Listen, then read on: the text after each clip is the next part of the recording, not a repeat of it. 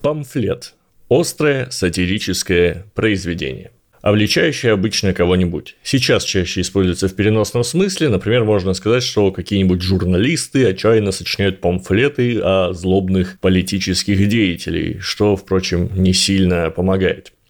Происходит от названия комедии XII века «Памфилус о любви», где Памфилус – это греческое имя.